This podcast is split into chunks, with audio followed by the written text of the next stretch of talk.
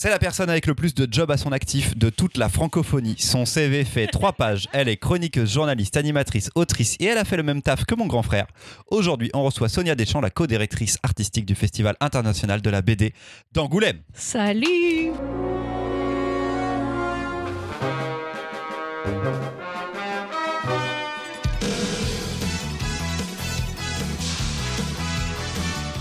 Bim bim Que faisait ton grand frère?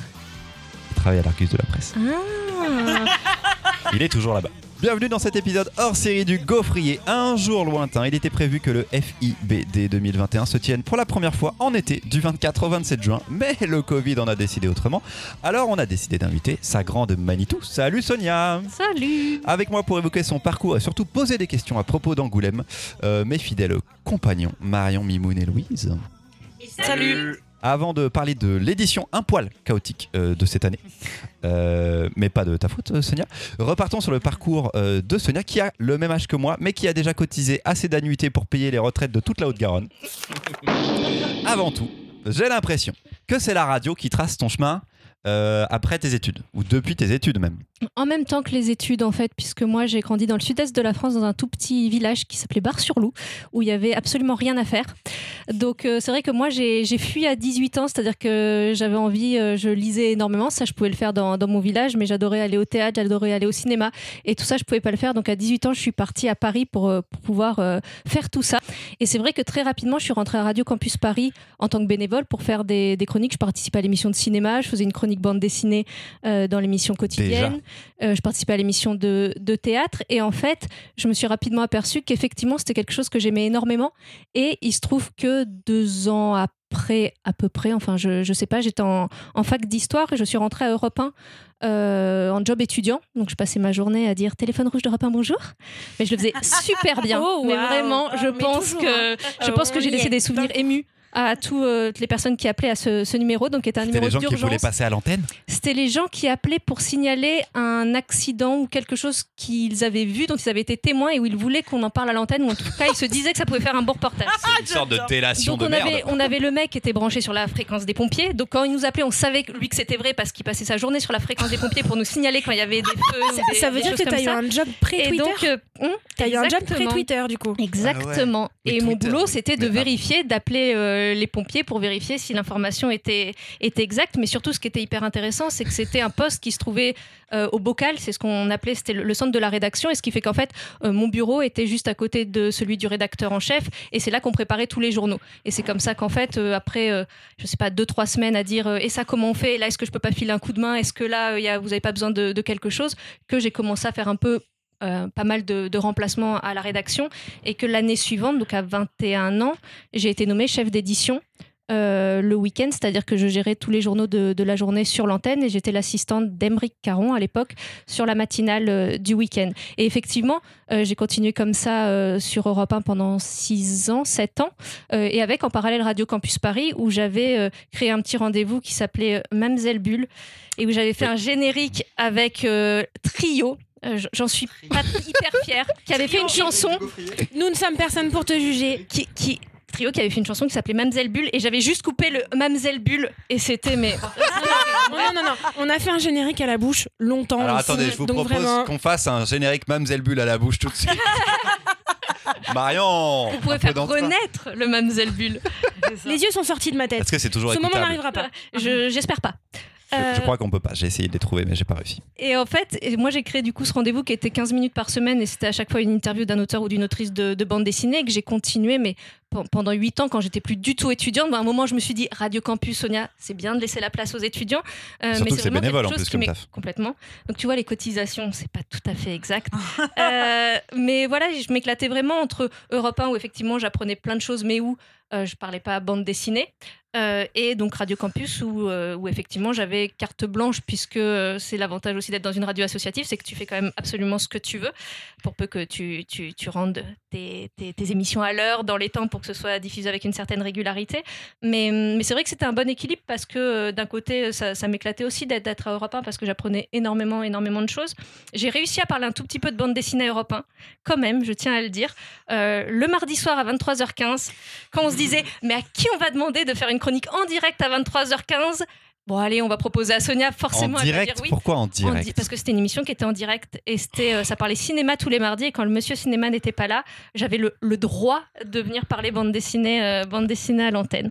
Mais donc effectivement, la radio, ça a été, euh, ça a été très important et je continue à en faire un, un tout petit peu. Je suis plus sur de l'accompagnement de, de jeunes à la création de, de podcasts ou Ouais. d'émissions radio, ce qui est très, enfin, qui m'éclate aussi parce que parce que voilà, moi j'ai eu la chance de rentrer assez vite dans une, euh, dans une station importante qui était, qui était Europe 1, mais tout le monde n'a pas cette chance. Donc euh, essayer de faire passer ça, euh, voilà, c'est très chouette. T'étais passé par RFI aussi un petit peu? J'ai fait un stage à RFI avec la madame cinéma de, de RFI qui m'a soufflé d'ailleurs le sujet de mon mémoire, puisque j'ai fait un, un master d'histoire en parallèle d'Europe 1 sur le cinéma en Éthiopie. Ok, voilà. Rien à voir. Donc là, on est à deux ans de vie de travail de Sonia seulement. hein. On attaque Euh, la suite on après. Est en train de comprendre, euh, on est en train de comprendre. Pour tout te dire, j'ai essayé de charger ton CV, euh, ça a planté parce que ton CV était trop. Ah, je. Donc euh, voilà. Mais du coup, t'as toujours eu envie de faire de la BD, de parler BD à la radio. Parce que j'avoue que ça, c'est un truc qui moi me fascine, y compris ici. Mhm. C'est comment on parle de narration dessinée juste avec du son. Que Et ça, c'est toujours un peu cool. tu essayes de prendre des, euh, des conseils Mais attends, pourquoi me suis-je déplacée un dimanche il y a plein de choses vrai. à inventer. Euh, Est-ce que j'ai toujours eu envie de parler de bande dessinée à, à la radio? Je sais pas. C'était plus l'envie de partager des choses que j'aimais avant de se dire ce sera par la radio. Euh, C'est-à-dire que moi, j'avais très envie quand je lisais quelque chose de, bah, de le dire à la terre entière que j'avais trouvé ça génial et j'avais vraiment envie de partager ça. Et il se trouve que c'est sur Radio Campus que ça a pu se faire. Euh, Il n'y avait pas forcément de comment dire, j'écrivais aussi pour des sites internet, bénévolement toujours, euh, des sites de, cinéma, euh, de théâtre aussi, mais en bande dessinée, j'avais pas forcément trouvé un lieu pour pouvoir euh, partager ça. Et c'est vrai que quand sur Radio Campus, on m'a demandé ce que j'avais envie de faire, naturellement, c'est ce que j'ai eu envie de, faire. Mais je suis d'accord avec toi et je pense qu'il y a plein de choses encore à inventer sur comment est-ce qu'on peut, est-ce peut parler de bande dessinée sans, sans le support de l'image. Ouais, jusqu'en 2017 hein, sur Radio Campus. À peu près, oui. Enfin, en tout cas, c'est ce que dit ton CV. À peu près. Et mais t'avais d'autres chroniques. Je vois que t'avais d'autres choses en plus. T'as fait des matinales et tout sur Radio Ouais, j'animais assez- la, la matinale de 19h. La matinale étudiante, donc c'était à 19h. donc c'était la matinale, de de- 19h. C'est l'after, enfin. C'est C'était le- Non, c'était la quotidienne. Non, non, parce que parce que euh, c'était assez particulier parce que à Paris, je sais pas si c'est encore le cas, mais Radio Campus Le- le partageait ne pas la fréquence FM avec Vivre FM et donc c'était Vivre FM de 5h à 17h, je crois, et Radio Campus de 17h à 5h du matin. Donc c'était la matinale de Radio Campus à 19h. Et donc j'animais cette matinale et c'était, je faisais pas tous les jours, j'en faisais deux ou trois, je me, je me souviens plus. Je faisais le lundi la matinale politique avec Street Press qui venait de naître à l'époque. Euh, c'était la première année de, de Street Press et le jeudi qui était une matinale consacrée à l'écologie. Et, et, et Mamselle Bulle que je faisais dans, dans, dans la tranche musicale en fait, où il y avait les 15 minutes qui étaient diffusées dans la tranche musicale. Et après Europe 1, Move. Après Europe 1 Move, euh, il se trouve que quand j'étais à Europe 1, j'ai commencé à faire plein de choses à côté, comme tu as pu le voir. Euh, et je me suis rendu compte à un moment en fait, que tout ce qui m'éclatait, c'était tout ce que je faisais à côté, en, fait, en, dehors de mes heures de travail. Donc je dit, à un moment, ça, pose problème quand même. Il faut peut-être faire euh, trouver une solution pour euh, consacrer davantage de temps à ça. Et en fait, j'avais commencé à faire des piges pour des, magazines spécialisés, pour Casemat, pour le monde des ados.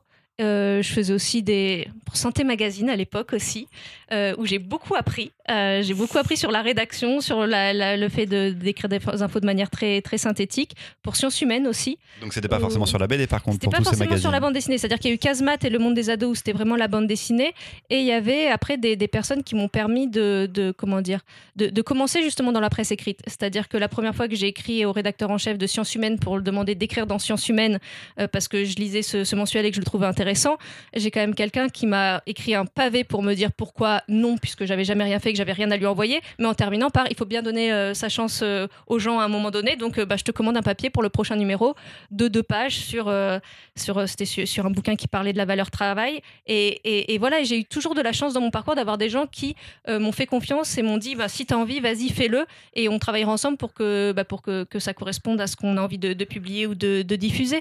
Mais effectivement, la toute première fois que j'ai fait euh, une pige pour, euh, pour Casemat, c'était un entretien avec René Pétillon Et la première fois que j'ai reçu Grand un Prix chèque, d'Angoulême en 88. Vous verrez, euh, au vous prochain verrez bientôt. Vous verrez bientôt. Et, et c'est vrai que d'un seul coup, c'est là où je me suis dit, en fait, tout ce que je pensais, puisque sur Radio Campus, tu le disais, c'était bénévole, moi je pensais vraiment que tout ce qui était lié à la culture, ce serait toujours quelque chose que je ferais à côté euh, parce que j'adorais ça, mais que euh, pour vivre, c'est pas ce que je ferais. Et c'était pas grave parce que je m'éclatais aussi et ça m'intéressait. Et d'un seul coup, de me dire, ah, mais en fait, peut-être que tu peux, euh, peut-être que c'est possible, en fait, de, de- de faire des entretiens et d'être payé pour ça et de, de faire en sorte que tout ce que tu adores faire, ce soit beaucoup plus intégré dans, dans ton travail. Et c'est comme ça qu'en commençant ces piges-là, petit à petit, je me suis dit, bah, il va falloir arrêter Europe 1 parce qu'effectivement, ça me prenait énormément de temps.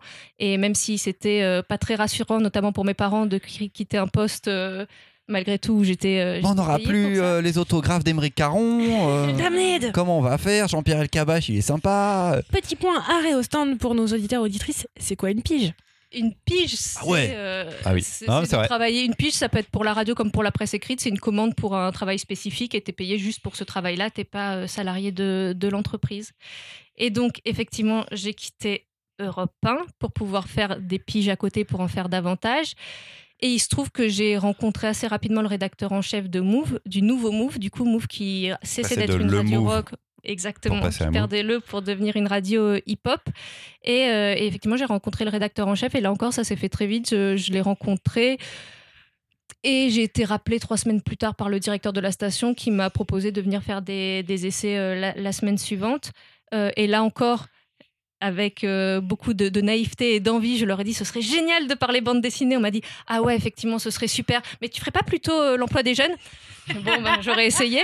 Euh, et, et voilà, mais ça m'a pas, ça ça m'a pas, comment dire, ça- m'a pas démonté parce que encore une fois, c'était aussi la découverte d'une nouvelle équipe. C'était l'occasion de malgré tout rentrer à la maison de la radio, de rentrer à Radio France.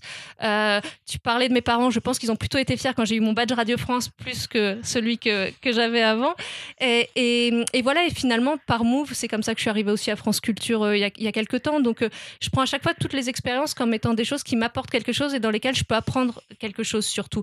Et je pense que tout se nourrit. Et effectivement, aujourd'hui, finalement, tout ce qui est lié euh, à la littérature a pris de plus en plus de place, ce qui fait que c'est l'essentiel de ce que je fais aujourd'hui. Mais j'ai jamais pris le reste comme étant quelque chose d'alimentaire à côté de, de ça. C'était vraiment des choses où j'y mettais du cœur et j'espère l'avoir fait bien. Et en tout cas, ça a fait en sorte que j'ai pu rencontrer d'autres personnes et avoir d'autres compétences. Il y, a, quelques années, quand on cherchait du contenu sur la bande dessinée à la radio, à la télé, dans les journaux, c'était vraiment chiche. C'est vrai que ça s'est développé ces dernières années, à la radio surtout. Euh, tu penses que ça s'est développé pour quelles raisons? C'est vrai, je rebondis d'abord sur ce que tu dis par rapport, euh, effectivement, moi quand j'étais sur Radio Campus et que je faisais euh, Mamselle Bulle, malgré tout, j'ai quand même écrit à des magazines et à de la presse pour dire, ben voilà, il n'y a pas de bande dessinée dans vos pages, euh, voilà, si vous, en, si vous avez envie d'en mettre, euh, j'aimerais énormément, enfin j'écrivais ça beaucoup mieux que ça, hein. mais je me rendais compte que j'avais jamais de réponse en fait, je faisais pas de, de pige pour la presse généraliste notamment, il n'y avait absolument pas ça, et quand les gens me demandaient ce que je faisais, quand je parlais de bande dessinée, il y avait un petit côté, oh elle est mignonne.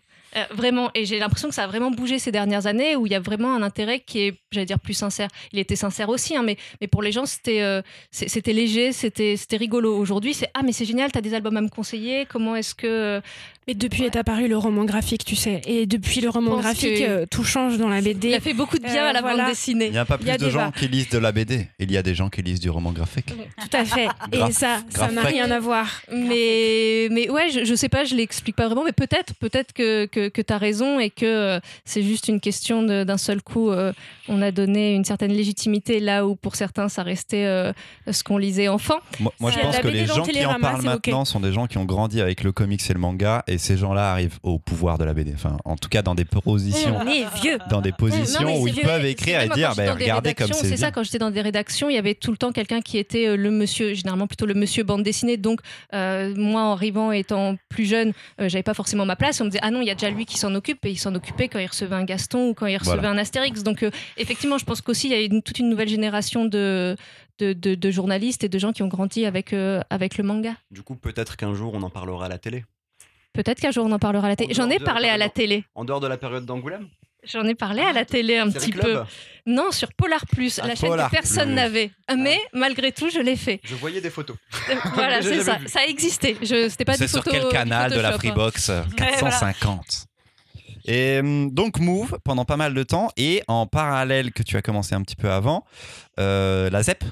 La ZEP que j'ai commencé juste avant Move, où en fait, quand j'ai quitté Europe 1, je me suis dit que euh, ce serait pas mal de manière très pragmatique d'avoir un job à mi-temps.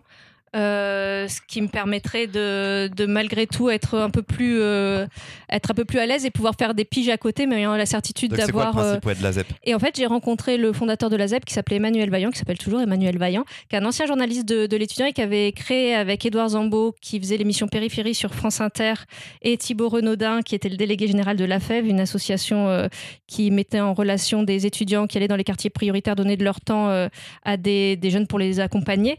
Ils ont créé la ZEP et le principe, c'était l'idée, c'était de se dire que euh, on était en pleine période présidentielle à l'époque et de se dire que tous les candidats disaient qu'ils voulaient mettre la jeunesse au cœur de leurs euh, priorités. Euh, et ils se sont dit, si c'est vraiment le cas, ce serait bien qu'ils trouvent un lieu où les jeunes pourraient vraiment exprimer ce qu'ils qu'ils vivent et qu'ils racontent euh, les problématiques auxquelles ils sont euh, confrontés. Donc ils ont créé au départ ce qui était une sorte de plateforme en ligne pour publier des textes. Ils se sont rapidement rendus compte que c'était très bien qu'il y avait des textes, mais que c'était quand même un petit peu toujours les mêmes qui s'exprimaient, à savoir les étudiants déjà engagés euh, et que ça représentait qu'une petite, toute petite partie de la réalité. Et donc moi, je suis arrivée à ce moment-là et on a mis en place des ateliers d'écriture. Et donc le principe de la ZEP, j'aurais peut-être dû commencer par là, mais c'est donc euh, Aujourd'hui, c'est un site internet qui est la-zep.fr où on publie tous les jours euh, un texte, un article qui a été écrit par un jeune entre 15 et 25 ans. Et pour accompagner l'écriture de ces textes, on mène des ateliers euh, dans toutes les structures qui accueillent des 15-25 ans. C'est-à-dire, c'est des ateliers d'écriture dans des lycées, dans des missions locales, dans des écoles de la deuxième chance, en prison. Et avec cette idée, cette certitude de que tout le monde a quelque chose d'important à raconter et que c'est important d'écouter tout le monde et que euh, souvent c'est euh, des jeunes vers lesquels on va qui euh, penseraient pas forcément euh, à, à raconter euh, quel est leur quotidien, quel est leur vécu, alors que on pense que c'est important que tout le monde puisse connaître ça, notamment parce qu'on parlait des médias, mais que quand dans les médias, quand on parle des jeunes, c'est quand même souvent avec des sociologues, avec des chercheurs, et c'est hyper important et c'est intéressant, mais malgré tout, les jeunes, on les entend pas beaucoup. Quoi? Comment ça? Des premiers concernés? Des fois, quand il y a des sujets. euh, Ah Donc www.la-zep.fr, Z-E-P. Exactement. Alors, on attaque. Un autre pan. Euh, Qu'est-ce qu'on fait Qu'est-ce qu'on fait en premier pan? Hmm, Journaliste culture, donc ça on l'a fait un petit peu. Autrice et programmatrice sur le CV arrive à peu près en même temps en 2017. Tu es autrice BD. Oh, C'est un bien grand mot. Mais si Euh, c'est un bien Il grand y a des mot. choses en cours de publication en plus. Il y a des choses. Il n'y a plus rien en cours de publication. C'est fini, avec Clément. Ouais. Euh, autrice un petit peu, c'est-à-dire j'ai publié dans, dans la revue dessinée. C'était en 2016 en plus. euh, je me suis euh, je me suis trompée dans, dans, dans les dates, mais c'était avec Alain Cocor effectivement une petite série. On en a fait que deux épisodes. Ça s'appelait Vous êtes d'ici pour la revue dessinée. Effectivement, c'est Alain Cocor que j'avais rencontré en entretien. euh, pour Mademoiselle Bulle et en discutant beaucoup avec lui il m'avait dit mais tu devrais écrire euh, je suis sûre que, ça pourrait donner quelque chose et il m'avait beaucoup encouragé et moi, je m'étais dit, oh, il dit ça pour être gentil, c'est sympa en festival de dire ça, ça n'engage à rien. Et il m'avait relancé, il m'avait envoyé un message en me disant, j'attends toujours euh, tes idées. Et, et voilà, et on a proposé ça à la revue dessinée. Et donc, on a fait ces deux petits épisodes de, de Vous êtes ici. Euh, et ensuite, effectivement, pour Matin, où j'ai fait deux séries, une série qui s'appelait Sous mon arbre avec David Prudhomme et C'est la cata avec Clément Porde, qui vient tout juste de se terminer après dix épisodes. Et matin, c'est euh, une mise en ligne euh, sur Insta principalement, je crois. Que sur Insta, Que ouais, sur Insta? strips, Il ne l'envoie ouais. pas aussi? Ok, c'est du petit strip. Et c'est les éditions d'Argo qui chapeautent ça. C'est pas tout MDS, hein, je crois que c'est que C'est d'Argo. d'Argo, ouais. Et euh, il y a plein de petites séries en ce moment sur Matin qui sont publiées, des petits épisodes chaque jour. Il y a aussi le libraire euh, Se Cache, le libraire caché, qui fait une série en ce moment avec Boris Miroir. Donc euh, il y a plein de petites, petites histoires qui sont cool sur Matin. Il y a Sandrine Deloff, Sandrine Garage aussi, qui fait des petits trucs euh, en ce moment. Donc c'est plein de, de petites BD. Je sais pas si un jour sera publié en papier. C'est vraiment que du petit strip, mais ce serait bien. Est-ce que l'ambition de Matin, c'est pas aussi juste de fédérer des nouveaux auteurs ou en devenir des gens qui, ont, commencent, qui commencent à écrire de la BD pour après en faire autre chose? Parce qu'on voit passer quand même dans les noms à regarder Matin. Regarder Matin Ah, parce mais que c'est vraiment très très bien. Avec Clément Port, on en a déjà voilà. parlé. Clément Port, il avait fait la traversée. dont Ouais, on avait déjà et il y a du monde qui a déjà été édité ouais. et il y a du monde qui va être édité. Généralement, quand vous voyez du compte Insta qui monte en BD qui arrive chez Matin, vous pouvez euh, féliciter la personne pour un prochain album chez Dargo. Et je pense que Euh, c'est un bon laboratoire pour eux aussi. Ouais, C'est-à-dire ça permet ça. de, de tester des choses effectivement sur un engagement qui est pas qui est pas énorme. Enfin, généralement, tu t'engages pour une série de 10 épisodes par exemple, et c'est vrai que ça permet de, bah, de commencer à travailler avec les gens. Et puis, euh, ça permet de voir arriver dans des trucs un peu plus grand public, euh, parfois des contes et des contenus engagés, engageants. Euh, on pense à La Nuit Remue qui va faire euh, de l'illustration féministe qui fait vraiment pas semblant, qui a fait une chouette série euh, sur la mythologie, et de l'écologie joviale. Et on aime l'écologie joviale. voilà, la jovialité, les abeilles. Donc autrice et programmatrice avec euh, par exemple les jeudis de la BD au centre Pompidou. Exactement, il y a quelques années, je me suis retrouvée, et c'est pour ça que je dis que toutes les expériences se, se nourrissent. Je me suis retrouvée à la BPI au centre Pompidou avec la ZEP, puisqu'ils organisaient un événement qui s'appelait, je m'en souviens encore, Être jeune dans un monde de vieux. Euh, Très bon et titre. ils s'étaient aperçus effectivement qu'il n'avait pas beaucoup de témoignages finalement de, de jeunes dans cet événement. Et donc, il y avait une comédienne qui avait lu plusieurs textes de la ZEP, et moi, j'étais venue avec euh, des jeunes d'une mission locale dans laquelle j'intervenais à ce moment-là, et on était venus euh, tous ensemble, et j'avais rencontré euh, des personnes qui travaillaient à la BPI. On avait commencé à parler bande dessinée. Je me souviens plus comment, mais ça m'avait travaillé après cet événement. Je me suis dit, Oh, c'est con quand même, ils aiment la bande dessinée, mais j'ai l'impression qu'il n'y a pas grand-chose autour de la bande dessinée au centre Pompidou. Et donc je me suis dit, moi allez, après tout, il faut oser. Donc j'avais envoyé un message en disant que s'ils avaient envie de mettre davantage de bande dessinée euh, au centre Pompidou, moi je serais super contente de les aider à y réfléchir et de faire quelque chose avec eux. Donc on m'avait répondu très poliment, euh, merci beaucoup pour ta proposition. Je m'étais dit, je n'en entendrai plus jamais parler. Et non, trois mois plus tard, j'ai reçu un message disant euh, Sonia, ça y est, on a réussi à débloquer un petit budget, on peut lancer, euh, euh, pas les jeudis de la BD, puisqu'à l'époque ça s'appelait pas comme ça, mais on peut commencer à réfléchir. Et donc l'idée, c'était, au début, il n'y avait que quatre par an. C'était une rencontre d'une heure donc à la BPI, suivie d'un atelier ouvert à tous. Euh, avec euh, un auteur ou une autrice de, de bande dessinée. Et voilà, il y en a eu quatre la première année, quatre la, six la deuxième, et après on est parti sur une par mois de, rencontres. Donc là, avec le confinement, c'était des choses à distance, mais, mais c'était vraiment super de voir que ce moment où après la rencontre, on, de manière très informelle, on se met autour de la table. En fait, c'est juste pour continuer à discuter. Euh, c'est pas vraiment pour faire. on va pas avancer. on va pas. Ouais, on, va pas d'un seul coup se, révéler un immense dessinateur au bout de, de deux heures d'atelier. Puis il y avait quelque chose de très bien, qui était que les gens souvent ils pas.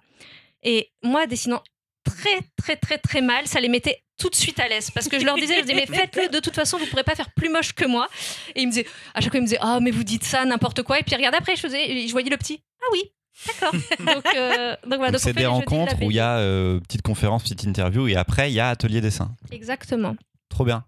Et il y a eu Catherine Meurice, je crois par exemple, tu as eu beaucoup beaucoup de monde. ouais eu Mathieu de Sapin, Hubert, Satouf. Jérémy Moreau, Ah ouais, Jérémy Ouais. Moreau. Bravo. Ouais, des grands auteurs. Émile Bravo ouais ouais ouais Ah. Rabaté Émilie Glisson Après, Ah, des après, belles si blagues, tu après, Mario après. Montaigne ouais ouais il y a eu euh, il y a eu du beau monde Donc à ce moment-là, tu es en train de faire beaucoup d'interviews d'auteurs et d'autrices. parce que effectivement, même si j'ai arrêté Mamselle Bulle où je faisais des interviews, j'ai fait de plus en plus des rencontres dans les salons et dans les festivals. C'est-à-dire ça a pris un petit peu euh, cette place-là, puisque ça me manquait d'avoir arrêté Mamselle Bulle parce que moi, en tant que journaliste, ce qui me plaisait le plus, c'était pas tellement l'exercice critique, mais vraiment la rencontre avec les auteurs et les autrices. C'est là que je m'éclatais le plus, c'est ce que j'aimais faire. Euh, et donc j'ai commencé effectivement à faire des, rencontres dans différents salons et différents euh, festivals. en bande dessinée, puis depuis quelques années en littérature générale aussi. Euh, et effectivement, ça a permis de, continuer ça et de continuer sur ce que je disais au début, cette envie de partager avec le plus grand nombre. Et c'est ce que j'aime dans les salons et les festivals, c'est qu'en fait, tu es en duo quand tu es qu'avec une personne et vous avez exactement le même objectif qui est de réussir à faire partager euh, l'univers de l'auteur ou de l'autrice à un plus grand nombre de, de personnes. Et donc, il y a des auteurs et des autrices où on se dit que avec ou sans nous, euh, c'est un petit peu pareil. Par exemple, Catherine Meurice, qui est excellente en rencontre et en conférence, elle pourrait être toute seule en tant que modérateur ou animateur. On est là pour relancer une fois de temps en temps, mais elle parle déjà très très bien de ce qu'elle fait. Mais c'est pas le cas de tous les auteurs et de toutes les autrices. Et donc il y a vraiment des moments où on se sent euh, vraiment utile parce qu'on a vraiment l'impression de réussir à, faire parler quelqu'un de ce qu'il ou elle fait euh, d'une manière dont on l'a pas entendu avant. Et ça, vraiment, c'est ce qui m'éclate. Et c'est pour ça que je continue à le faire un petit peu aujourd'hui, alors que j'ai de moins en moins de temps, que j'ai arrêté pas mal de choses. Mais ça, ça me tient à cœur de continuer euh, à le faire parce que, euh, parce que j'adore ça. Et je pense que je suis pas trop, trop mauvaise euh, à ça. Donc, euh, donc voilà. En plus, c'est redispo. La BPI, par exemple, c'est dispo sur leur site en ligne, c'était filmé. Donc, c'est Exactement. des choses qu'on peut revoir. Ouais. Ce qui nous amène vers le Festival d'Angoulême. Parce que tu commences Tu vois, c'est pas travailler- si long. Non, mais on a, on a sauté des trucs. On euh, fait, on fait des petits bons quand même. France on fait des petits Culture, bons. euh, la c'est vrai. dispute, on a, on a sauté des choses. Ah, j'ai- passé pas mal de trucs. Euh, Angoulême, tu commences sur la web TV. Je commence sur la web TV. C'est toi qui leur propose, ceux qui viennent te tout. chercher Euh, c'est Céline Bagot à l'époque, qui était la directrice de la communication, et Sylvie Chabroux, qui est l'attachée presse du, du festival, qui m'ont contacté pour, euh, pour me dire qu'elles aiment- qu'elles auraient aimé euh, qui est, puisqu'il y a toujours eu la web télé du festival qui filme un peu tous les événements sur, euh, sur site, mais il n'y avait pas tellement de- d'entretiens avec des auteurs ou des autrices, à part les masterclass, mais qui n'étaient pas toutes filmées, euh, et qui m'ont proposé de créer une web télé pour qu'il puisse y avoir des autrices et des auteurs qui, dans, la, dans le temps du festival, puissent, puissent, puissent être interviewés et pour que les personnes qui ne seraient pas sur le festival puissent malgré tout vivre le festival à distance. Donc celles qui m'ont proposé ça au début. Donc euh, effectivement, je l'ai fait une année où j'ai fait, euh, je sais pas, une, une vingtaine euh, d'entretiens qui étaient en public et qui étaient diffusés simultanément euh, sur la chaîne TV, YouTube quoi. du festival. Finalement, l'année suivante, on a enlevé le simultané, mais, mais c'était un peu le même principe puisque c'était mis en ligne dans, dans l'heure qui suivait. Et donc, effectivement, c'est grâce à Céline Bagot et Sylvie Chabot, en fait, au tout départ, que je suis arrivée au festival. Et après la web TV Après la web Ah, ah. télé, euh, Stéphane Beaujean m'a proposé d'intégrer le L'ancien comité, l'ancien directeur artistique, artistique. m'a proposé d'intégrer le comité de sélection euh, du festival euh, et m'a demandé de m'occuper du quartier BD ciné-série, qui est donc ce qui se passe euh, dans le cinéma Angoulême au CGR, euh, où il y a des, projections, des avant-premières et euh, des rencontres. Et effectivement, il n'avait pas le temps de, tellement s'occuper de, ça, puisque c'est pas non plus comment dire un élément central de la programmation. Mais malgré tout, il se disait qu'il y avait des choses à faire et que c'était dommage que ce soit délaissé et que si peu de personnes sachent qu'il se passait des choses là-bas aussi, tout simplement. Et donc, je me suis occupée à la fois de la web télé lors de la dernière édition qui a eu lieu, donc en 2020. Euh, je me suis occupée de la web télé et du quartier BD ciné-série. J'ai réussi à faire court. Je m'améliore au fur et à mesure. Non, non, mais euh, c'est parfait. Et hum, l'édition 2020 se passe, un certain Covid arrive, et Stéphane Beaujean annonce qu'il part. Exactement. Ça, c'était En pile à la-. C'était avant le festival, juste après le festival? Juste Après le après, festival. Juste après le festival. Et euh, est-ce que votre trio est annoncé tout de suite? Pas du tout. Combien il y a de temps? Qu'est-ce qui se passe à partir de ce moment-là pour toi, en tout cas?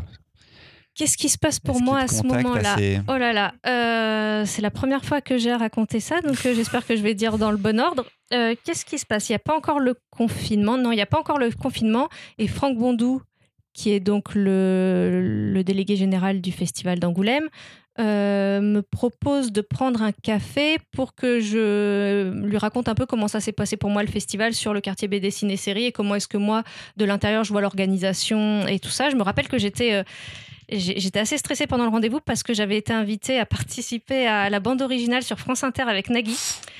Donc j'étais à 9h en train de prendre un café avec Franck Bondou, en train de regarder ma montre en me disant je vais être à la bourre à France. Enfin bref, c'était un peu... euh, j'étais là mais pas là. Euh, et donc on discute, mais vraiment il me pose des questions, mais juste euh, exactement ce que je faisais, ce que je faisais au festival et comment est-ce que... est-ce que j'imaginais que pouvait être autrement l'organisation Je lui dis bah ce serait bien qu'il y ait peut-être quelqu'un qui se fasse plus de la coordination générale. Enfin, on, évoque vraiment des choses dans mon souvenir, pas du tout. euh, je sentais un réel intérêt par rapport à ce que j'avais pu faire, mais pas du tout de projection, pas du tout. Mais vous, comment est-ce que vous aimeriez que. Enfin, vraiment, Tu vraiment ne pas sens pas l'entretien d'embauche, mais c'est un entretien d'embauche. je le sentais pas du tout, effectivement. Et donc, on- il y a ce rendez-vous, et puis ensuite, il y a le confinement. Et je me souviens si j'ai quand même envoyé un message à Franck Bondou parce que Emmanuel Guibert est en Grand Prix euh, d'Angoulême. Je savais que forcément il allait avoir une expo consacrée à son travail.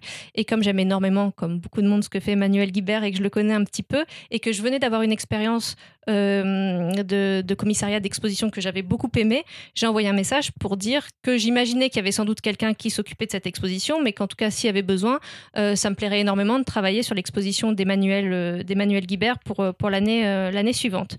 Et donc Franck Bondou ne me répond pas et me rappelle quelques temps plus tard. Donc moi, je pensais que c'était pour me parler de cette fameuse exposition sur laquelle j'avais envie de, travailler. Et en fait, c'est là qu'il m'a proposé euh, tout autre chose. Donc là, il, il, il propose. bon, mais on est dans le passé, tout le monde sait maintenant. il propose une- Toujours avoir un ce petit peu de... euh, ta- sonore. Tchou, tchou, tchou. Le le trio de co-directeurs, directrices artistiques du festival. L'hydre à, trois têtes. L'hydre à trois têtes du festival. pas encore, euh, j'essaye de me souvenir, qui n'était pas encore un, un trio, ou en tout cas, comme il gardait très secret euh, la composition de ce, de ce comité artistique, ou en tout cas l'idée c'était de plus n'avoir qu'une seule personne à la direction artistique, en se disant qu'il y avait énormément de, de choses et que ça pouvait être bien d'avoir effectivement plusieurs personnes à la direction artistique, de changer le fonctionnement du, du festival un tout petit peu. Et donc à, cette, à ce moment-là, je ne savais pas avec qui Mais tu savais qu'il allait y avoir euh, d'autres Je personnes. savais qu'il allait y avoir d'autres personnes et je savais qu'il me demandait de rejoindre le festival pour m'occuper plus particulièrement de la jeunesse et de la jeune création, c'est-à-dire euh, tout ce qui se passe euh, du côté des Chais à Angoulême et ce qui se passe dans le pavillon Jeunes Talents, les concours, le concours de la BD scolaire, concours Jeunes Talents, FIBD Challenge. Donc c'était vraiment euh, sur cette partie-là, mais sans me dire avec qui. Les deux autres étant. J'ai oublié leur nom déjà. Stéphane Ferrand et Fred Felder. Stéphane Ferrand pour le manga L'Asie et euh, Fred Felder pour euh, la bande dessinée adulte, on dira ça comme ça. Pour tout le reste. C'était le pôle franco-belge, c'était C'était ça. annoncé comme ça. C'était annoncé comme ça. Et ouais. donc, euh, donc Fred Ferrand, c'est ça? C'est Fred Ferrand? Stéphane Ferrand. Stéphane Ferrand, lui, est éditeur en même temps euh, de Vega. Exactement. éditeur de Vega et il est annoncé en plus plus tard dans l'année que Vega est racheté par Dupuis, Dupuis géré depuis par Stéphane Beaujean. Donc c'est assez rigolo, c'est que Stéphane Beaujean euh, est succédé euh, par, par une personne qui l'embauche après. Rigolo. Donc ça met la cocasserie de C'est la- l'enchaînement c'est la d'un petite point de vue cocasserie. extérieur, Ah, mais néanmoins, on- on en- traçons des liens On sait très sans vite que euh, euh, Ferrand, Stéphane Ferrand, part de- d'Angoulême. Ça s'est fait aussi très rapidement. Je sais plus c'était au bout de combien de temps, un mois, C'était à la mois rentrée. Non, ça c'était un peu Non, plus tard. C'était à la rentrée, peut-être, ouais. septembre-octobre, Oui. quelque chose comme ça, octobre, avant la conférence de, de présentation. Ok, d'accord. Et on a su que qu'en novembre, en décembre, qu'il était chez euh, que Dupuis rachetait Vega. C'était deux trois semaines après, ouais. il y a eu les belles photos deux trois semaines après et tout dans les bureaux de Dupuis Et- avec les chemises. Et du coup, il y a franco-belge, jeunesse, euh, il y a manga, euh, et le pôle américain, le chant américain, il y a Au départ, l'idée, je pense, c'était que on se partage euh, ensuite euh, dans une collégialité. Euh, ces, ces parties-là. Après, petit à petit, ça s'est orienté. Forcément, Stéphane Ferrand était vraiment sur l'Asie uniquement. Donc, c'était plus Fred et moi. Et rapidement, quand je dis la jeunesse, quand on était tous les deux, on était, c'était, c'était, comment dire, L'envie, c'était justement de pas être dans quelque chose de trop cloisonné. Donc finalement, moi, j'accompagnais aussi sur des projets qui concernaient absolument pas la jeunesse. On était plus dans quelque chose qui, je pense que ça devrait toujours se passer comme ça, qui est euh, de, la bonne entente et qu'il faut être là où on, a envie d'être et là où on a quelque chose à apporter. Et que si à un moment Fred Felder avait eu quelque chose à apporter sur un, quelque chose qui aurait été spécifique à la jeunesse, bien sûr que c'est lui qui l'aura fait et, et pas moi. Donc c'était cette idée-là. Et après, c'est c'est aussi, euh, mais ça évoluera sans doute aussi au fil du temps puisque euh, on n'en est pas encore arrivé là. Euh, mais donc, vas-y, euh, vas-y, on pourra revenir après sur d'autres sujets. comme euh, on est en train de, de recomposer aussi la direction artistique, puisque Stéphane Ferrand est parti euh, il y a quelques semaines, a été annoncé l'arrivée de son remplaçant. euh, qui est Fausto Fazulo, euh, qui s'occupe vraiment du, du pôle Asie. Je pense que forcément, c'est tout nouveau pour toute l'équipe et que euh, les choses vont se mettre en place au fur et à mesure. Par rapport à notamment tout ce qui est euh, Amérique, il y avait aussi l'idée que Jean-Pierre Mercier est conseiller du festival et qui connaît très bien euh, la bande dessinée américaine. Donc c'était aussi l'idée de s'entourer, de se dire qu'il ne faut pas non plus être dit directeur artistique parce que ça n'a pas de sens et dans le fonctionnement même de l'équipe c'est très compliqué, mais qu'il peut y avoir des personnes qui sont directeurs ou directrices artistiques avec bien évidemment des personnes ensemble. Et c'est moi, c'est ce que j'aime dans la direction artistique, c'est que bien évidemment on n'est pas seul. Et c'est génial de pouvoir se dire avec qui j'ai envie de travailler, qu'est-ce qui va être bon là-dessus. Tu fais une exposition sur quelqu'un, tu te dis qui est-ce qui va être qui va être la meilleure personne pour euh, travailler sur cette exposition? Et, forcément on ne fait pas tout heureusement euh, pour euh, pour voilà on dort déjà pas beaucoup. Alors si on pouvait préserver quelques heures de sommeil ça serait pas mal. Mais mais c'est vraiment ça c'est l'idée de s'entourer donc bien sûr, et bien sûr qu'il n'y a, pas de, de bande dessinée que euh, euh, dans la francophonie, euh, en Asie et au Japon, puisqu'on parle beaucoup surtout du Japon, et aux États-Unis, et qu'il y a aussi de la bande dessinée partout ailleurs dans le monde, et que c'est important qu'on n'oublie pas toute cette bande dessinée qui, d'un point de vue économique, est moins importante, mais artistiquement ne l'est pas forcément. Et donc, il faut vraiment qu'on reste totalement attentif à tout ça, et forcément, on ne peut pas tout, tout connaître, tout lire, et c'est pour ça que c'est important d'être hyper bien entouré. Fausto Fazulo, il est rédacteur en chef de la, du magazine Atom, spécifiquement pour le manga. Il est aussi de Mad Movies, je crois. Donc c'est quelqu'un qui est déjà euh, important quand même dans le milieu. euh, Et de- qui s'occupait de. Manga City euh, au festival d'Angoulême. C'est lui qui animait les rencontres sur la scène de Manga City et qui s'occupait en grande partie de la programmation de Manga City. Donc là, vous êtes deux actuellement, officiellement en tout cas, euh, co-directeurs artistiques On a, euh, on du a dit que festival. Felder était parti je sais pas. Frank Felder est parti, c'est vrai, ça on l'a pas dit. Euh, il a été annoncé là il y a vraiment pas longtemps, trois semaines, tu nous disais, je crois, le, son Je annonce sais de départ. plus exactement Au moment où on la enregistre. du communiqué. Et hum, comment ça se passe, la co-direction artistique? Techniquement là, qu'est-ce que, comment tu pourrais expliquer ce métier-là? Parce que c'est un, un titre qui est quand même assez large. Est-ce que l'idée c'est de travailler euh, principalement sur les expositions? C'est préparer les activités Enfin, tout ce qui va exister à C'est Angoulême, tout préparé. c'est tout préparé. Mais c'est pas toi qui vas Et vous ne gérer la voyez le pas, mais ces cernes gens. viennent de se c'est creuser de 2 Mais km. c'est seulement le côté artistique, tu ne gères pas tout ce qui est de logistique et tout ça. Non, je m'occupe pas des stands des éditeurs. Ça, y a une équipe. C'est notamment l'équipe. euh, l'équipe est divisée en deux géographiquement, c'est-à-dire qu'il y a une équipe à Angoulême où c'est vraiment, euh, c'est là-bas qu'on va trouver euh, les personnes qui s'occupent de, de la gestion des stands, le régisseur, la personne qui s'occupe aussi de toute la logistique pour l'avenue des auteurs et des autrices. Et à Paris, la partie artistique et les partenariats aussi, puisque les éditeurs sont plutôt à Paris, les partenaires sont plutôt à Paris. Donc on fait des allers-retours. Mais c'est vrai qu'il y a effectivement toute une équipe et que non, en tant que directrice, co-directrice artistique, je m'occupe absolument pas de, de la location des stands. Donc, euh, ami éditeur, c'est pas la peine de, de m'appeler pour euh, râler par rapport aux stands parce que je suis désolée, je, je, je peux rien pour Et ça. On n'en parle pas assez souvent, mais du coup, on a une pensée émue euh, pour toute la logistique euh, Ouais. d'Angoulême. Parce que dans la vraie vie, euh, hors pandémie, euh, le festival, euh, c'est l'hiver. À Angoulême, il pleut. Les stands, ils sont chauffés. Et rien que pour ça, euh, voilà, on pense à eux. Donc comment ça se passe le taf? Comment là tu as commencé par exemple? Par quoi on démarre une direction artistique de festival? Euh, par quoi on a commencé Euh, On a commencé par ce que tu as dit. Enfin, on a été rencontrer tous les éditeurs et on a commencé par euh, les expositions, effectivement. Il y avait des expositions qui avaient déjà été lancées par Stéphane Beaujean. Donc, se dire qu'est-ce qu'on a envie, qu'est-ce qu'on a envie de, mettre en avant, comment est-ce qu'on trouve un équilibre entre petits et gros éditeurs, indépendants, grandes maisons, autrices, auteurs, avoir plein de choses comme ça, comme ça en tête. Après, il y a aussi toute une partie, malgré tout, j'allais dire d'observation on a été vite mis dans le bain puisqu'il n'y a pas eu de période de transition. Mais malgré tout, euh, tu le disais, c'est, ça reste le festival euh, d'Angoulême. Il y a toute une équipe euh, qui travaille de- dessus. Donc c'est aussi s'acclimater. Euh, c'est-à-dire euh, savoir exactement qui fait quoi, euh, essayer de, de- réussir à bien travailler ensemble parce que moi j'étais journaliste indépendante donc je travaillais de- depuis chez moi ou depuis les cafés et avec énormément de liberté. Même quand j'étais à la ZEP j'étais en CDI mais j'avais énormément de liberté parce que je m'entendais très bien avec le directeur de la ZEP.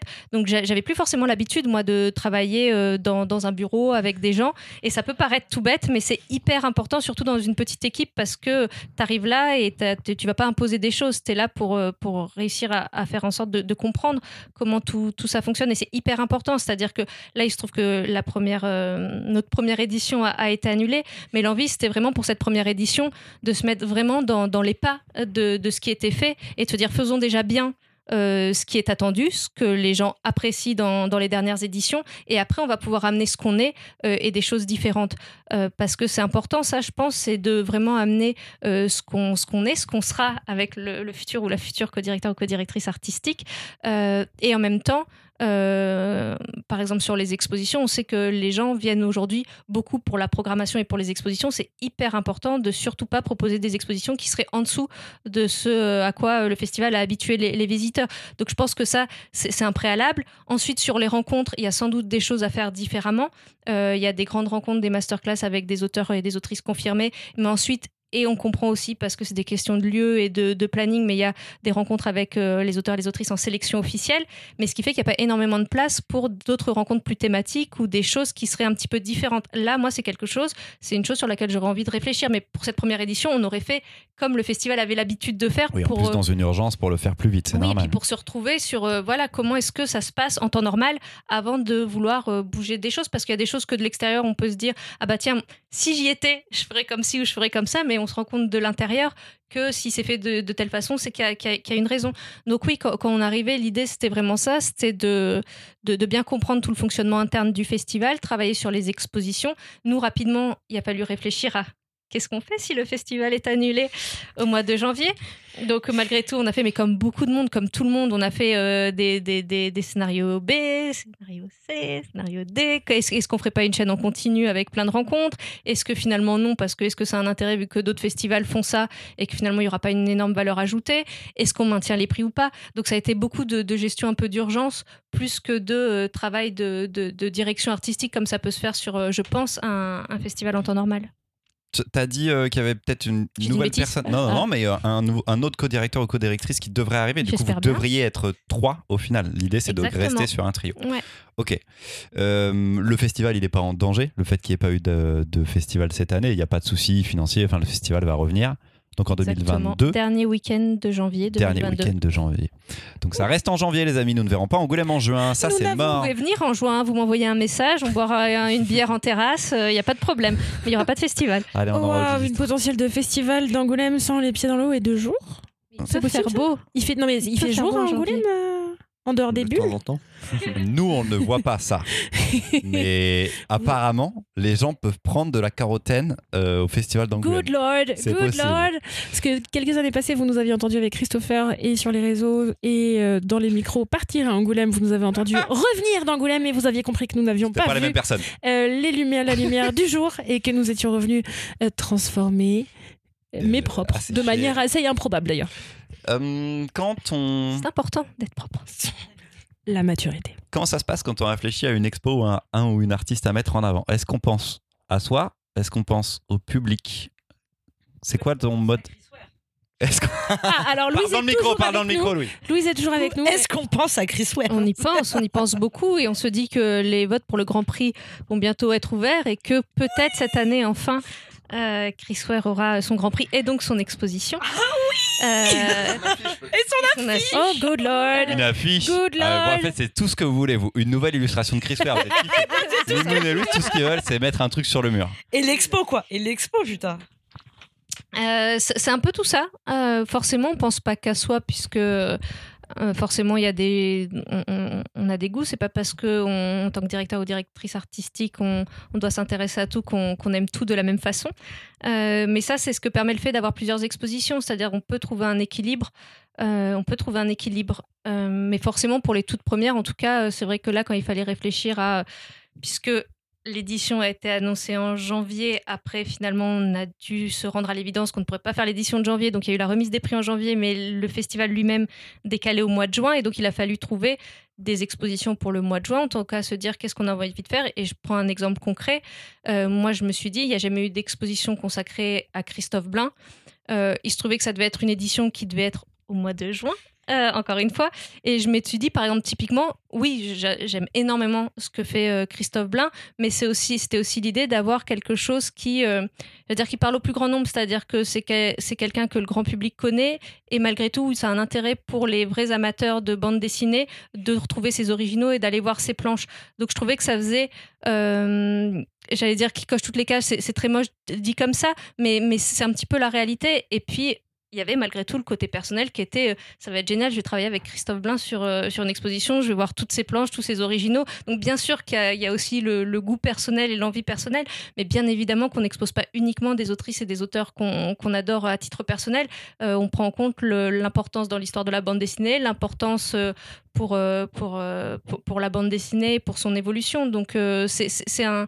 C'est un savant mélange, j'ai envie de, dire, euh, et d'essayer de faire en sorte, encore une fois, que sur la totalité des expositions, euh, il y ait un équilibre qui fasse euh, bah, que- j'allais dire que tout le monde s'y retrouve, oui, un peu, euh, que euh, quels que soient euh, ses goûts personnels, on ait un intérêt à venir au festival parce qu'on sait qu'il va y avoir euh, quelque chose qui, qui va nous plaire.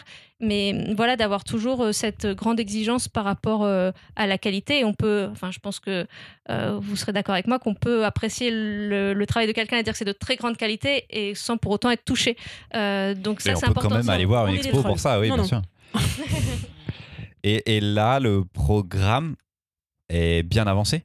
Sans que tu puisses nous en dévoiler les- le contenu, dire, mais il y a des oui, expos oui, qui sont calés, il y a des. Ouais, il y a des expos qui sont calés. On a des problématiques que je découvre en arrivant qui sont des problématiques de lieu, puisqu'au festival, euh, malgré tout, la ville d'Angoulême n'est pas une ville immense et on ne peut pas faire autant euh, d'expositions ou même de spectacles. Par exemple, c'était aussi quelque chose qu'on disait à notre arrivée avec Fred Felder. On avait très envie de proposer davantage de spectacles au festival. Quand je disais de ce qu'on voit de l'extérieur, ce qu'on voit de l'intérieur. Non. C'est-à-dire que moi j'étais là, mais on va faire plein de spectacles, c'est génial, on va faire dialoguer, dialoguer les arts, euh, ça va être super. Et puis on se rend compte que, bah oui, mais il y a deux lieux où on peut faire des spectacles euh, et que si on compte les répètes et l'installation, ça limite immédiatement le nombre de, de spectacles qu'on peut proposer. Et qu'à moins de dresser une bâche géante sur tout le haut d'Angoulême, comme encore une fois on se retrouve en janvier Exactement, rien janvier, il fait. Ah, c'est whisky business. et qu'il ouais. pleut, évidemment que les lieux sont limités, euh, on, vous, on vous conseille quand même, si vous n'êtes jamais venu au festival, d'aller voir des vidéos, d'aller voir des photos de ce que c'est qu'un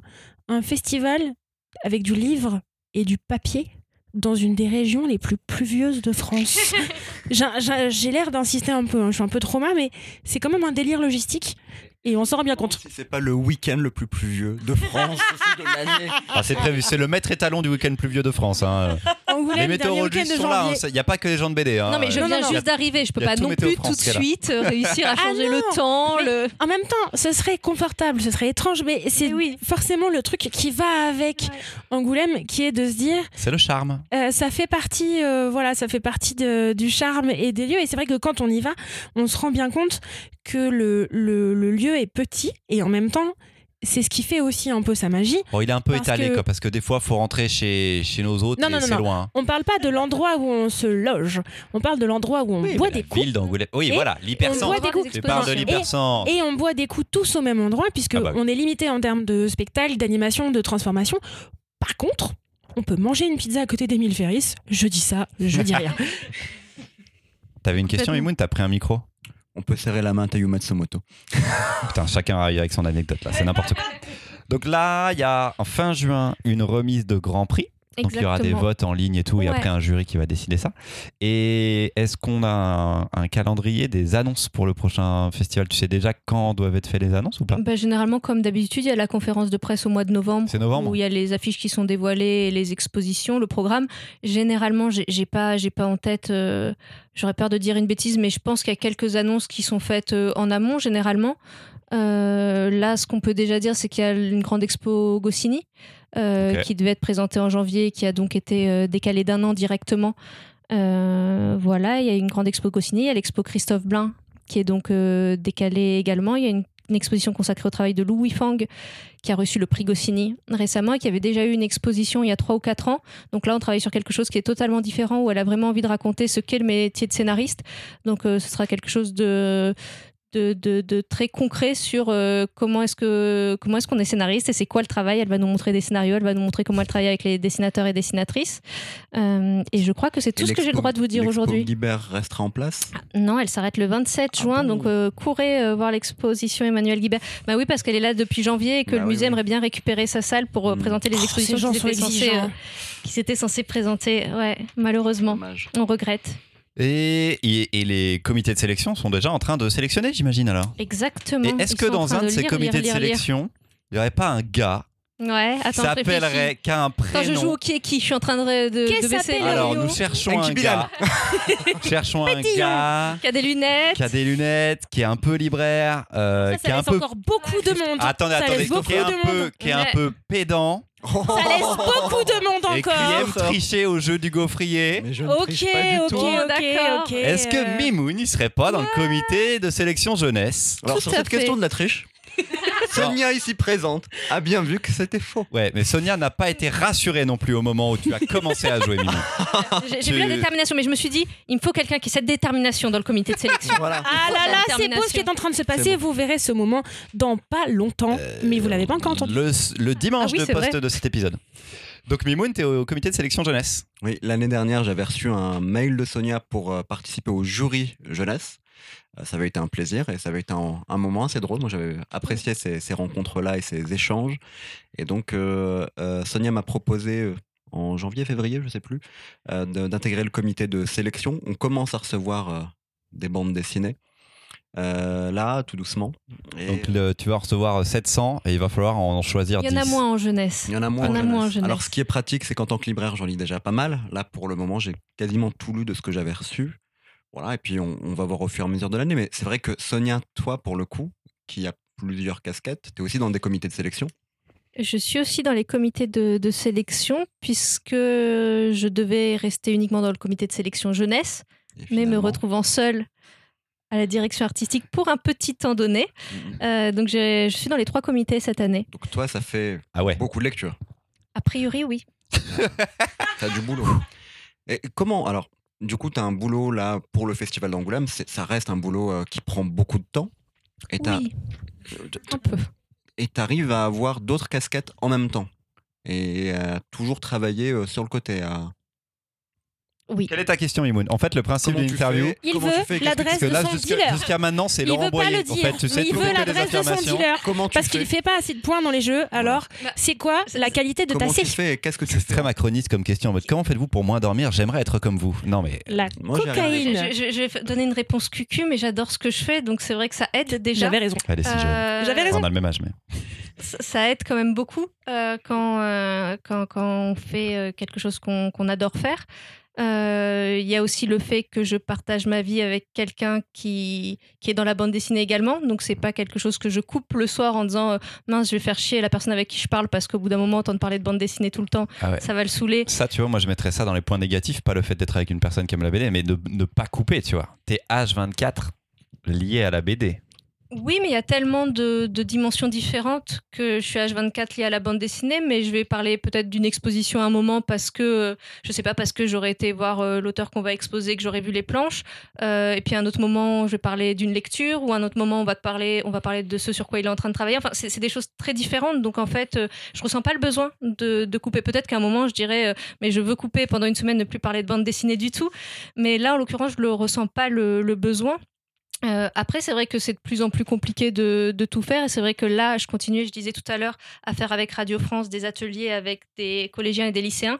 Et ça, si vous m'écoutez, je vous adore. J'adore faire ça, mais j'ai hâte que ça s'arrête. Euh, parce que euh, je suis des établissements qui sont un peu partout en France et qu'au bout d'un moment, aller à Paimpol un jour, à Tomblaine l'autre, et en même temps euh, être sur le reste, ça commence à devenir un petit peu compliqué. Donc là, ça s'arrête à la fin du mois. Et je, ne vais pas reprendre l'année prochaine même si je suivrai avec beaucoup d'attention le projet, puisque c'est un projet qui est, qui est proposé par Move et qui est super, qui est donc un projet de, de création de podcasts dans des établissements scolaires. Euh, donc j'essaye de, de libérer du temps, et pour l'instant ça va plutôt bien. Donc t'as compris, Youn, en fait, il faut aimer la BD. Donc c'est quelque chose où t'es pas encore méga calé. Mais du coup, pour Euh, réussir à faire tout ça, J'adore ça et je passe déjà beaucoup de temps. Je sais pas si je pourrais faire plus, honnêtement. chacun sa limite. Après, si, bon. si, si ça peut te rassurer, Mimoun, autant avant je pouvais continuer en me disant euh, le week-end je vais pouvoir faire plein d'autres choses, autant en ce moment je pionce tout le week-end. Mais vraiment, je On a veux connu faire d'autres choses, mais je me lève Oh, et deux heures après je me dis oh finalement je vais faire un petit somme. On a tous un peu T'aimes atteint pas nos assez la limites à un BD, moment Mimoun. sur la, sur la BD, je pense. Plus on avance dans la vie, Moon, plus on connaît nos limites. On a On tous se rend compte du pouvoir du- de qualité de la sieste. La, si- la sieste, mais la nuit, pas la sieste en journée. Je non, non, mais pas la juste le sieste en sommeil. journée. Tu Ah, choisis ton Ah créneau, oui, le sommeil. Juste le, le sommeil. le sommeil, c'est très bien. Est-ce que pour finir, on peut avoir une anecdote folle d'Angoulême? Est-ce que tu as une anecdote? Qui a une anecdote un peu folle d'Angoulême? Moi, j'en ai pas parce que je suis jamais allée à Angoulême. alors je suis Oui, Louise. triste. Alors, on va, on va tout faire pour essayer d'aller tous à Angoulême en janvier 2022. Je ne sais pas dans Comme quelles ça, on pourra avoir l'expo Chris Ware parce qu'il sera pris du jury. Mais non, mais il peut pas y avoir une expo Ah, cette année. Il peut pas avoir une expo le lendemain où il a le prix. Bah si, parce qu'il va S'il l'avoir est en très juin. coopératif, c'est possible. Ah oui, il peut l'avoir là. il peut l'avoir en Ah juin oui, Il peut l'avoir en pour juin. janvier. Ah ouais. Et vu qu'il est sympa, C'est pas exactement l'adjectif que Ouais. j'ai fait à Chris C'est- Ware. c'est la aimant, première chaleureux, chaleureux, chaleureux, chaleureux, Chaleureux, chaleureux, euh, cordial. bon. Chaleureux, Euh, ouais, ouais, voilà. vraiment, on sent de l'ouverture. Ouais. Bon, nous allons essayer, peut-être en tant que gaufrier, peut-être juste en tant que libraire. Nous verrons euh, comment se passe euh, 2022 pour nous à Angoulême. Mais voilà. Je vais pas te raconter, je vois tout de suite la logistique. Louise, euh, janvier, Angoulême. Bah, je sais pas, Ça on verra. Ouais, Euh, ça nous serons être la première équipe de podcast mobile dans un Avec un- camping-car sur le parking Ah, de la serait pente. trop refait. Ce serait super. trop refait. En, en direct, Non, mais en vous vrai. pouvez voilà. euh, pirater la radio du festival pour émettre à la place de. Alors, si tu savais à quel point du festival, nous avons des idées toutes pourries et déjà entendu la radio du festival, nous sommes plein Damien. de ressources. Damien, Oui, Damien est demandé en bulle, en bulle journaliste. Damien. Louise possède une trompette, donc nous ne sommes pas à l'abri euh, d'arriver. Donc si j'entends déjà- une trompette d'un seul coup dans la rue, je sais Ouais. vers qui me retourner. C'est la radio pirate du gaufrier. Une petite anecdote folle. Quelqu'un a une petite anecdote Toi, t'as bouffé. Il y a eu. T'as serré la main à Tayo Matsumoto, c'est ça, mon petit Miwon? Non, mais il lui a fait, il lui a fait un baise-main, il l'a pris dans ses bras, il lui a il l'a embrassé de partout. enfin, voilà. Dans un micro. C'était comme. C'était tout comme tellement cette personne est pleine d'amour. Mais par contre, Sonia, elle, l'a rencontré en vrai, il y a eu des dédicaces. euh, Je suis jaloux. Beaucoup plus été le voir euh, Au Japon. au Japon. Ouais. Oui, je suis beaucoup plus jaloux. Bah alors, Mimoun Eh ben, peut-être, Inch'Allah, ne lâchons pas l'affaire. Non, pas d'anecdote Ah, Moi peu. j'en ai une, mais qui, qui est pas qui est pas folle du tout. Vas-y. euh, qui est que donc je m'occupais du Cardier BD ciné-série et j'assistais en règle générale à absolument toutes les projections et toutes les rencontres. Euh, on, avait fait, euh, on avait fait la projection des épisodes de, Culotté avec euh, Cécile de France et Pénélope Bagieux dans la grande salle du cinéma qui s'était très bien passé. Enfin bref, tout s'était bien passé. Le dimanche, il y avait la projection de Ducobu.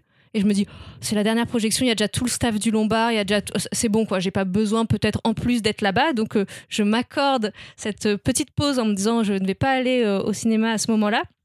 Et euh, je reçois un coup de fil après de l'équipe justement de la web télé qui faisait les montages euh, des, des, des, des récaps de, de la journée, qui me dit euh, juste pour vérifier avec toi Sonia, euh, l'élève du Cobu euh, qui, qui tombe sur scène, euh, c'était bien fait exprès, hein, c'était pour la blague. Et en fait, il y, avait une trappe. euh, une trappe sur scène qui en fait a cédé quand le, le pauvre le, comédien est arrivé et il est tombé donc euh, tout droit heureusement euh, enfin tout droit forcément puisque c'est dans, dans une trappe Euh, et tout le monde a rigolé en pensant que c'était fait exprès, mais absolument pas. Oh. Et donc cette trappe a cédé. Donc j'étais à la fois un peu catastrophée pour lui. En même temps, je me suis dit que la veille, il y avait Cécile de France en talons qui marchait sur scène. Et je me suis dit que le public aurait peut-être un petit peu moins rigolé qu'avec euh, le comédien, qui n'a pas été blessé, je tiens à le préciser. Et le comédien ne s'est pas réceptionné sur une paire de talons. Voilà, exactement. C'est pour ça que je précisais les talons. C'est que donc je me suis dit on a on a échappé à une petite catastrophe. Oh, le petit gars, on l'avait vu la veille dans le salon, il était passé sur tout le stand en plus. Ah, j'ai une douleur pour lui. Hmm. Faut- il faut une anecdote plus rigolote alors pour, euh, pour terminer. Non, j'ai pas énormément d'anecdotes à part euh, m'arrêter tous les 10 mètres pour saluer tout le monde, quoi. Tu vois, tu vas au festival d'Angoulême, C'est ça juste- aussi, tu vas pour ça. Ah mais c'est ça, c'est l'enfer du réseautage, mais c'est mon bonheur absolu. Moi j'adore ça, j'adore voir les têtes de tout le monde et, et tout le monde se rejoint là, on, fait, on boit des coups. euh. Il y a quand même une ambiance un peu particulière. Quoi. On parle de microcosme de la BD, à ce moment-là, pas tout le monde est là parce qu'il y, a des autres- il y a des gens qui euh, politiquement vont pas à Angoulême parce que c'est c'est très euh, mercantile hein, quand même, on va pas se mentir euh, sur, le, sur la représentation qu'il y a derrière quand même, faut un peu faire d'argent pour tout le monde euh, présent, mais tu croises pratiquement tout le monde et c'est c'est un sacré délire. Non, c'est une expérience à vivre. On vous parle quand même là beaucoup de nos gens du livre. Ah oui, pour nous, gens du livre. Angoulême, à Angoulême, mais hum, Angoulême est un microcosme à proprement parler. Moi, j'y suis allée plusieurs, plusieurs années consécutives euh, pour travailler pour le même éditeur. Et il s'avère que les lecteurs d'Angoulême reviennent tous les ans, Mm. nous reconnaissent et se reconnaissent. À savoir que nous avons des gens qui sont donc férus de catalogue et qui vont se déplacer tous les ans pour rencontrer les entrants au catalogue ou alors euh, aller chercher la trousse milliardième dédicace du même auteur qui suivent depuis à peu près autant d'années. Euh, et donc, s'il y a des gens, ben, ça fait 20 ans qu'ils se détestent dans les fils de dédicace. Faut quand même que je vous dise ça parce qu'on les, on, Ouais. voilà, on pense à vous. Euh, je pense à vous qui avez voulu me la faire à l'envers avec les jetons de dédicace. Euh, J'étais là, vous étiez là, euh, et vous vous êtes battus. Au moment du jugement dernier, on s'en rappellera ça. Et vous vous êtes battus tous les deux comme deux chaussettes. Ils se sont battus Dans la euh, file d'attente physiquement, ils se sont battus? Oh non Enfin, ça s'est arrêté juste avant parce qu'on était dans un cadre euh, familial. tout Ouais, ça. Mais ça, faut le dire aussi. Moi, je l'avais jamais vu, mais on Voilà. m'avait dit oh, tu verrais le- l'entrée le, matin dans les bulles. Et jamais j'ai été à l'ouverture des bulles dans, dans, dans, dans les bulles. Et j'y étais pour la première fois l'année dernière, du coup, parce qu'il y avait France 3 Régions Ouais. qui voulait faire un Mmh. reportage et on m'a demandé d'y rentrer avant. Et j'ai vu pour la première C'était fois. gentil l'année dernière. hein. Ouais, mais quand même. C'était- Ah, c'est Quand ça impressionnant. t'arrive la première fois, le sol qui tremble C'était parce que les gens courent avec leur Franchement, on sac à était, dos. on était vraiment en mode ouais, tranquille cette année là, c'est pas, c'est facile. hein. parce que la- les premières années où c'était pas filtré, Ouais. c'est-à-dire qu'il n'y avait pas de, de, de, de tests et de trucs euh, Vigipirate au- aussi forts à certaines années, quand t'as tout le monde qui rentre en même temps. Parce que là, il y avait des petites vagues. Ouais, ça fait rentrer 200 personnes, tu vois, et après c'est 200 Voilà. et 200. Ouais, Donc, euh, quand même. c'est toujours Donc voilà, génial. si vous voulez, euh, si vous venez à Angoulême euh, comme festivalier, sachez du coup que les gens derrière les stands, euh, on vous attend. Et puis euh, des Pas fois, aussi vite. on vous redoute Ouais. un peu. Euh, les goodies, ils sont là au moins jusqu'à 16h. Donc si vous êtes là avant 10h du mat, on vous jure, il y en a. Allez, ça se trouve, on est Et moi, c'est vrai que en la 2022. toute première fois, je le fais rapidement, mais parce que je pense que tout à l'heure, quand on disait qu'est-ce qui t'a amené à parler de bande dessinée tout ça, ça a beaucoup été quand même les, les, les auteurs, les autrices et les auteurs. Je pense à ça parce que la première fois que je suis venue à Angoulême, c'était grâce à Chris, où euh, j'étais à l'époque euh, justement journaliste euh, uniquement pour Radio Campus. Donc, euh, vous imaginez bien que Radio Campus euh, ne me payait pas un voyage à Angoulême et une location à Angoulême pour couvrir le, le festival. On est le gaufrier, on envisage d'aller en camping-car. Et, et, c'est- et je lui avais dit, il m'avait dit, mais est-ce que tu viendras Et je lui avais dit, ben non, non, je vais, je vais pas venir. En plus, euh, je dois travailler sans doute ce week-end-là. Et lui, à l'époque, il y avait le début de la revue dessinée. Il m'avait dit, mais moi, j'ai un logement aussi avec la revue dessinée. Donc, bien sûr que tu viens. Et donc, c'est grâce à lui que j'ai pu venir au festival parce qu'il m'a laissé sa place. Et dans le, comment dire dans le goût pour la bande dessinée euh, et c'est surtout ça qui est important c'est vraiment les autrices et les auteurs que j'ai rencontrés dans des entretiens qui m'ont parlé de leurs influences de pourquoi ils aimaient la bande dessinée et c'est vraiment là que j'ai pu découvrir euh, vraiment la bande dessinée parce que quand j'étais plus petite, moi mes parents ne lisaient pas de bande dessinée, il y avait à suivre chez moi, Euh, il y avait Razer quand même, mais sinon ils lisaient pas de, de bande dessinée et ce qui fait que autant j'ai eu des super libraires pour les romans. Donc j'avais une libraire euh, à la librairie Jean Jaurès à Nice qui était géniale et dès que j'y allais, elle me conseillait euh, 15 romans qui étaient, euh, qui, étaient vraiment géniaux, mais elle connaissait pas du tout la bande dessinée. Ce qui fait que moi, la bande dessinée, c'était le magazine euh, Spirou, c'était Picsou Magazine et sinon c'était ce que je trouvais au supermarché. Donc euh, j'ai pas eu de, une culture bande dessinée quand j'étais plus jeune avec des personnes qui m'ont fait découvrir les grands noms euh, de, la bande dessinée. Tout ça, je l'ai découvert à travers les auteurs et les autrices qui ont partagé avec moi euh, vraiment ce qu'ils aimaient dans la bande dessinée. Donc c'est à partir de 18 ans en fait que j'ai commencé à découvrir l'histoire de la bande dessinée. Avant, je lisais, euh, j'adorais Léo Loden, j'adorais euh, Cédric, Titeuf, euh, Jojo, enfin des, choses que que je regrette pas du tout, enfin et que j'adorais lire. Mais l'histoire de la bande dessinée, en tout cas le, le- le côté patrimonial ou en tout cas les, les choses qui étaient importantes d'un point de vue artistique, je les ai vraiment découvertes aussi à partir de 18 ans et grâce aux autrices et aux auteurs qui ont partagé là encore leur passion avec moi. Et c'est vrai que je les remercierai jamais assez. hein. Pierre Allary, Pierre Allary, c'est lui quand j'avais 17 ans qui m'a fait découvrir énormément de choses. Donc, euh, donc voilà, donc je suis très reconnaissante envers tout- toutes ces autrices et tous ces auteurs que j'ai rencontrés euh, pour Mamselle Bulle et son merveilleux générique. Mais c'est une belle façon de finir. Merci Sonia, merci de nous avoir rejoints pour cet Merci épisode euh, hors série du Gaufrier. Merci d'avoir, euh, enfin, de porter le festival à bout de bras depuis plus d'un an quand même. C'est chouette. Donc euh, on fera tout pour y être en 2022. J'espère bien. Au pire, on se voit là-bas. Ça se trouve, on se voit avant. Profitez bien. Merci à toutes et à tous. Et rendez-vous dans quelques jours pour un épisode donc classique avec trois chroniques, mais toujours avec Sonia. À plus. Salut. Salut